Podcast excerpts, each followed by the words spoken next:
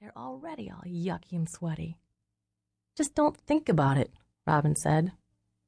When her turn came, she said, I'm Robin Garr. I hate this cornball camp, but my father made me come back another year. Then she turned to Amelia. And this is my good friend Amelia Lucas. She's so neat and organized you could die. Watch out that she doesn't try to alphabetize your underwear.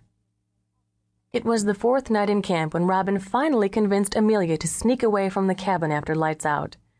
With her duffel bag slung over her shoulder and a flashlight in her hand, Robin led the way out of the cabin and into the night. What about bed check? Amelia whispered. Suppose they see we're gone. I told you they don't check again till midnight. When they came to the path leading into the woods, Amelia stopped. Uh-uh, no way am I going in there. Robin reached out, took her hand, and tugged on it. Come on, trust me, there's nothing to be scared of. Wait till you see where we end up. It's neat. Amelia allowed Robin to lead her into the woods. When they finally came out in the open again, they were at the opposite end of the half mile lake. Beyond the large, sandy clearing were miles of thick mountainous forest. A few summers ago, we had an overnighter here, Robin said as she kicked off her sandals, sank onto the sand, and stretched her long legs so that her feet reached the water. Then, in a whispered voice to Amelia, Behind us, way deep in the woods, there are hundreds of dead bodies buried. Amelia, who had just gotten down beside Robin, pushed up onto her knees. You're lying, right? Uh-uh, it's for real. And they say when it gets real dark at night, you can hear, Stop it, Robin. She glanced behind them. You know, I wouldn't mind going back now. This place is really giving me the creeps. Relax, will you? Are you kidding? If my heart were beating any harder, you'd hear it. Okay. No more talk about dead bodies, I promise. Thanks. Amelia sank down on the sand. I sure wouldn't want to ask you to a sleepover party, Robin said. I once went to a party where we had this weird seance, and one girl. Amelia started up again. Sorry, I forgot.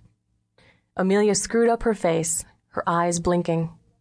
Go on, you might as well say it. I'm a world class wimp, and everybody at camp already knows it. Well, maybe we can do something about it. Like what? Robin stuck her hand in her duffel bag and pulled out a fifth of vodka. Amelia sucked in her breath. Oh my gosh, where did you ever get that? Eunice. She gave it to you? Well, not exactly, but she always leaves her bottles laying around the house. And you drink them? Actually, I only tried it a few times, but once you get used to the taste, it's not half bad. Robin put the bottle to her lips and took a swallow. Then she wiped the nozzle with her sweatshirt sleeve and handed the bottle to Amelia. Oh, no, Robin, I couldn't. Come on, just try a little bit. Amelia looked at Robin, then at the bottle, then back to Robin. Okay, she said. Only a little, though. Within an hour, with their jeans legs rolled to their knees, they were dancing around, splashing each other, and shooting pebbles at a boulder jutting out of the deep water. Why do you suppose some people get real nuts when they drink? Amelia asked. I think the trick is not to drink beyond a certain point, Robin said as she washed the grit off her palms, splashed Amelia one last time, then made an escape onto the sand. Of course, Eunice usually loses that point. They both started to giggle. Then Amelia ran up to Robin and dropped into the sand. She reached up, grabbed Robin's arm, and tugged her down beside her. Tell me some more about Eunice. She sounds so wild. She is. You should see her outrageous get ups flowing silk pants outfits, braided silk robes banded around her forehead, huge clunky earrings, things like that. She's even got a big rose tattoo on her butt. No way! Is she pretty?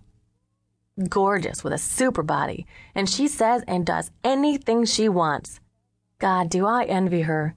I'd love to be just like that. Your father must be crazy about her. I guess he is. He forgives her for a lot of things. Like she practically never cooks or cleans or sews or does anything boring like that. Then who does it? When it gets to the point where you need a shovel, Daddy calls someone in to clean. And we eat a lot of takeout. I practically grew up with a Burger King mashed in my baby bottle. Amelia let out a